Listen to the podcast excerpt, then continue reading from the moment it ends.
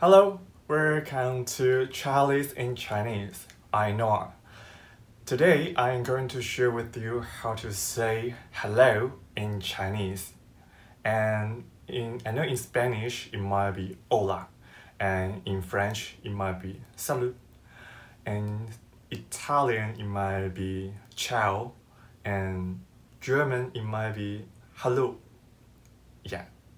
Uh, I don't have the perfect pronunciation, but hope it can hope, hope you can understand. Okay, so how will we say hello in Chinese? We will say 你好,你好.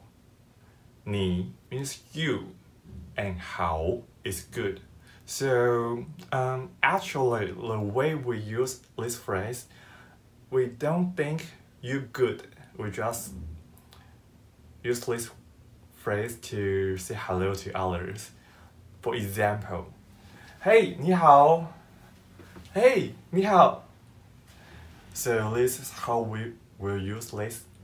Okay, thank you for watching this video. See you next time. Bye bye.